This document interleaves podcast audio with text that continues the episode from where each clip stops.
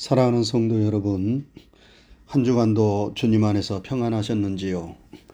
주님의 평강이 때마다 일마다 여러분과 함께 하시기를 주님의 이름으로 축원합니다. 오늘은 12월 첫째 주일입니다. 한 해가 시작된 것이 엊그저께 같은데 어느덧 한 해가 다 지나가고 2022년 마지막 달이 되었습니다. 참으로 세월이 빠름을 실감합니다. 흐르는 세월과 함께 우리 인생의 날들도 쏜살같이 지나가고 있습니다. 파릇파릇했던 시절이 언제 지나갔는지 이제는 기운도 많이 떨어지고 남은 세월을 계수하고 있습니다. 오늘 설교의 제목은 만물의 마지막이 가까웠으니 입니다. 한번 따라하시지요. 만물의 마지막이 가까웠으니. 사랑하는 성도 여러분, 우리는 지금 만물의 마지막이 가까이 다가온 시대를 살고 있습니다. 다시 말해 예수님의 재림이 임박한 종말의 때를 살고 있다는 말입니다. 우리가 주님 만날 날이 가까운 때를 살고 있다는 말입니다. 여러분, 종말에는 두 종류가 있습니다. 하나는 우주적 종말이고 다른 하나는 개인적 종말입니다. 우주적 종말은 말 그대로 온 우주 이 세상의 마지막을 의미합니다. 여러분 이 세상은 언제까지나 영원히 계속되는 세상이 아닙니다. 모든 것이 시작이 있고 마지막이 있듯이 이 세상 우주도 시작과 마지막이 있습니다. 태초에 하나님께서 천지 만물을 창조하셨을 때에 이 세상 우주가 시작되었지요. 그리고 하나님께서 정하신 때가 되면 예수님께서 재림하실 것이고 그때에 이 세상과 우주는 마지막이 됩니다. 지금 이 세상은 그 마지막을 향하여 가고 있습니다. 예수님께서 마태복음 24장에서 이 세상 마지막 때의 징조들을 말씀해 주셨습니다. 한마디로 그 마지막 때는 혼란의 때라고 말씀하셨습니다. 그래서 도처에서 자칭 그리스도라 하는 많은 사람들이 나타나 사람들을 미혹하는 영계의 혼란이 있을 것이고 지진과 기근, 기상 이변이 빈번하게 일어나는 자연계의 혼란이 있고 나라와 나라 민족과 민족 간의 전쟁의 소문이 끊이지 아니하는 역사계의 혼란, 사람들 사이에 사랑은 식어지고 불법은 성하게 되는 인간계의 혼란이 점점 가중되고 천국 복음이 모든 민족에게 증거되기 위하여 온 세상에 전파되면 그 때가 바로 마지막 때이고 그때에 예수님은 다시 오시고 세상은 종말을 구하게 된다고 말씀하셨습니다. 예수님께서 말씀하신 마지막 때의 현상과 징조들이 오늘날 우리 시대에 우리 눈앞에서 그대로 펼쳐지고 있습니다. 이 지구촌이 갖가지 질병과 재난, 전쟁과 분쟁으로 몸살을 앓고 있습니다. 하루도 편할 날이 없습니다. 그래서 사람들이 이구동성으로 말세라고 말하지요. 아니 말세의 지말이라고 말합니다. 우리는 지금 언제 지구의 종말이 닥친다 하더라도 전혀 이상할 것이 없는 말세의 끝자락을 살고 있습니다. 만물의 마지막이 가까웠다는 말씀입니다. 그런데 그런 우주적 종말과 더불어 개인적 종말이 있지요. 개인적 종말이란 우리 한 사람 한 사람이 이 세상에서의 삶을 마감하고 이 세상에서 정들었던 모든 것들을 뒤로 하고 이 세상을 떠나야 하는 날이 있다는 것입니다. 사람이 때가 되면 죽는다는 것은 그 어느 누구도 피할 수 없는 인간의 운명이고 한계입니다. 그래서 성경에 사람이 한번 죽는 것은 정한 이치요. 그 후에는 반드시 심판이 있으리니 라고 말씀했습니다. 진시황과 같은 절대 권력을 소유한 사람도 죽음이 두려워서 신하들을 온 사방에 보내 죽지 않는 불로초를 구하도록 하였지만 그 역시 죽음의 길을 벗어날 수 없었습니다. 저는 가끔씩 제가 장례를 치르고 하늘나라에 가신 성도님들을 생각합니다. 저에게 너무나 잘해주었던 기억들을 생각하면서 그분들의 영혼을 주님께서 잘 보살펴 주실 것을 기도합니다. 왜 목사님께서 죽은 자를 위하여 기도하는가 하는 말을 할 수도 있지만 그런 기도가 가끔씩 저절로 나옵니다. 불과 수년 전까지만 해도 내 곁에 계시면서 그렇게 정정하고 활발하셨는데 지금은 곁에 없습니다. 그런 분들이 한두 분이 아닙니다. 오랫동안 함께 할 것이라고 생각했는데 세월이 흐르면서 한 분 한 분 곁에서 보이지 않습니다. 여러분, 이것이 인생이지요. 우리 모두는 다 그 길을 가고 있습니다. 우리는 이 세상에서 천년만년 사는 것이 아니고 조만간에 우리 나그네의 인생을 끝내야 합니다. 우리 모두에게는 개인적인 종말이 있고 그 종말이 흐르는 세월과 함께 다가오고 있습니다. 제가 오래전에 한국에서 목회하는 제 친구가 저에게 보내준 영상과 시를 하나 받아보았습니다. 그 영상에 낙엽이 수북이 쌓인 길을 부부가 우산을 들고 걸어가는 뒷모습과 함께 정용철 시인의 내 인생의 가을이 오면 이라는 시가 나오고 있었습니다. 그 시의 내용은 이러합니다. 내 인생의 가을이 오면 나는 나에게 물어볼 이야기들이 있습니다. 내 인생의 가을이 오면 나는 나에게 사람들을 사랑했느냐고 물을 것입니다. 그때 가벼운 마음으로 말할 수 있도록 나는 지금 많은 이들을 사랑해야 하겠습니다. 내 인생의 가을이 오면 나는 나에게 열심히 살았느냐고 물을 것입니다. 그때 자신있게 말할 수 있도록 지금 맞이하고 있는 하루하루를 최선을 다하며 살아야겠습니다. 내 인생의 가을이 오면 나는 나에게 사람들에게 상처를 준 일이 없느냐고 물을 것입니다. 그때 얼른 대답하기 위해 나는 사람들에게 상처를 주는 말과 행동을 하지 말아야겠습니다. 내 인생의 가을이 오면 나는 나에게 삶이 아름다웠느냐고 물을 것입니다. 그때 나는 기쁘게 대답하기 위해 지금 내 삶의 날들을 기쁨으로 아름답게 가꾸어 가야겠습니다. 내 인생의 가을이 오면 나는 나에게 가족에게 부끄러움이 없느냐고 물을 것입니다.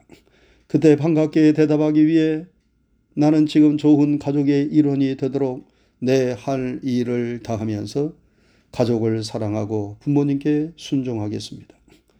내 인생의 가을이 오면 나는 나에게 이웃과 사회와 국가를 위해 무엇을 했느냐고 물을 것입니다. 그때 나는 힘주어 대답하기 위해 지금 이웃에 관심을 가지고 좋은 사회인으로 살아가야겠습니다. 내 인생의 가을이 오면 나는 나에게 어떤 열매를 얼마만큼 맺었느냐고 물을 것입니다. 그때 자랑스럽게 대답하기 위해 지금 나는 내 마음의 밭에 좋은 생각의 씨를 뿌려 좋은 말과 행동의 열매를 부지런히 키워야겠습니다. 인생의 늦가을을 보내고 있는 제 친구가 여러 가지 상념에 젖어 이런 영상 메일을 저에게 보낸 것이 아닌가 생각됩니다. 여러분, 우리는 지금 인생의 어느 계절을 보내고 있습니까? 씨를 뿌리는 봄입니까? 아니면 열정적으로 뜨겁게 살아가는 여름입니까? 아니면 그동안 부지런히 심은 것들을 거두는 가을입니까? 아니면 모든 것을 내려놓아야 하는 겨울입니까? 우리는 그 계절에 맞게 열심히 살아야 하겠습니다. 그리고 내가 지금 인생의 어느 계절을 보내고 있든지 간에 우리는 조만간 우리 인생을 정리하고 하나님 앞에 서야 할 날이 있음을 기억해야 하겠습니다. 그때 우리가 하나님 앞에 우리 예수님 앞에 부끄러움이 없이 영광스럽게 설 수 있으려면 지금 우리의 남은 때를 어떻게 살아야 하겠습니까? 오늘 본문에서 베드로 사도가 그것을 우리에게 가르쳐 주고 있습니다. 만물의 마지막이 가까웠으니 우리가 어떻게 살아야 합니까? 먼저 베드로 사도는 정신을 차리고 근신하여 기도하라고 하였습니다. 여러분, 요즘 사람들이 너무 바쁘게 삽니다. 어떻게 사는지를 모르겠다고 말하는 분들이 많습니다. 다들 정신없이 산다고들 말합니다. 그런데 성경은 우리가 그렇게 정신없이 살지 말고 정신을 차리며 살으라고 말합니다. 우리가 바쁘게 부지런히 열심히 살아야 하지만 정신없이 살아서는 안 됩니다. 마귀는 우리가 정신없이 살기를 원하지요.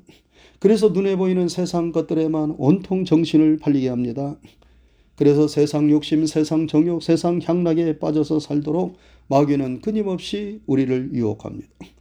그 마귀의 유혹에 넘어가면 우리는 정신없이 세상에 쫓기며 세상에 종노릇하며 살게 되는 것입니다.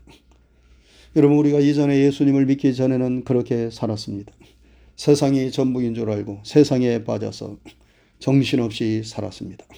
그러나 예수를 믿어 하나님의 자녀가 되었다면 이제부터는 세상과 마귀의 종노릇하며 사는 것이 아니라 정신을 차리고 성령 충만하여 성령의 인도하심을 받아 살아야 합니다. 우리가 정신을 차리고 성령의 인도하심을 받으며 살아야 이 마지막 때에 믿음을 지키고 마귀와 세상을 이기는 능력 있는 그리스도인의 삶을 살 수가 있습니다. 그리고 이렇게 살아야 언제 주님이 오시고 우리가 주님을 만난다 하더라도 기쁨으로 담대하게 주님을 만날 수 있습니다. 우리가 정신없이 사는 것이 아니라 정신을 차리고 성령의 인도하심을 받으며 살려면 여러분 우리가 어떻게 해야 하나요? 기도에 힘써야 합니다. 기도에 깨어 있어야 합니다. 고든 맥도날드라는 신학자가 있습니다. 그분은 말하기를 우리의 삶에는 따르는 삶이 있고 쫓기는 삶이 있다고 하였습니다. 따르는 삶은 우리의 목자가 되시는 예수님, 성령님께서 앞서 우리를 인도하시고 우리는 그분을 따르는 삶을 사는 것입니다. 그런데 쫓기는 삶은 말 그대로 세상과 일에 쫓겨 목표를 잃어버리고 정신없이 허둥대며 사는 것입니다. 우리가 세상에서 정신없이 허둥대며 살다가도 우리가 깨어 기도하며 주님께서 우리의 마음을 잡아주시고 성령의 인도를 받게 됩니다. 그러나 깨어 기도하지 아니하면 우리는 내 생각, 내 수단, 내 방법을 따라 육신의 소욕을 쫓아 이 세상에 쫓기는 삶을 살게 됩니다. 그러므로 사랑하는 성도 여러분, 깨어 정신을 차리고 깨어 기도하면서 우리가 이 마지막 때를 살아야 하겠습니다. 그래야 주님이 언제 오신다 하더라도 우리가 담대하게 기쁨으로 주님을 맞이할 수 있습니다. 다음으로 만물의 마지막이 가까웠으니 우리가 힘쓸 일은 무엇입니까? 오늘 본문 8절에 보면 무엇보다도 뜨겁게 서로 사랑할지니 사랑은 허다한 죄를 덮느니라 말씀했습니다. 세상에 정말 인생의 종말이 다가올수록 우리가 더욱 힘써야 할 일은 우리가 서로 사랑하는 일입니다. 여러분, 우리가 세상을 떠날 때 그리고 주님 앞에 섰을 때 가장 후회할 일이 있다면 어떤 일이겠습니까? 그것은 사랑해야 할 사람을 제대로 충분히 온전히 사랑하지 못한 것을 아마 가장 많이 후회할 것 같습니다. 무엇이 그렇게 바쁘고 중요하다고 사랑해야 하는 내 가족, 내 형제, 내 이웃을 제대로 사랑하지 못하고 소홀히 하였는가 생각하면 아쉽고 후회스러울 것 같습니다. 사랑을 하기는 커녕 서로 원수를 대하듯 하면서 미워하고 으르렁거리며 살았다면 주님 앞에 섰을 때 우리가 얼마나 부끄럽고 괴롭겠습니까? 오늘 본문에 사랑은 허다한 죄를 덮는다고 하였습니다. 사랑은 허물과 죄를 들춰내는 것이 아니라 덮어주는 것입니다. 여러분 사람마다 다 장점이 있고 단점이 있지요. 그러나 사랑하면 단점은 보이지 않고 장점만 보입니다. 눈에 사랑의 콩깍지가 쓰이는 것입니다. 그러나 사랑이 없으면 단점도 나쁘게 보이고 좋은 장점도 좋지 않게 보입니다. 미움의 콩깍지가 눈에 쓰인 것입니다. 여러분, 우리는 서로 사랑하기에도 모자란 시간을 살고 있습니다. 우리 모두 서로 서로에게 사랑의 콩깍지가 씌워져서 허물은 덮어주고 좋은 면만 바라보면서 살았으면 좋겠습니다. 그러면 우리가 평안하고 행복할 수 있지요.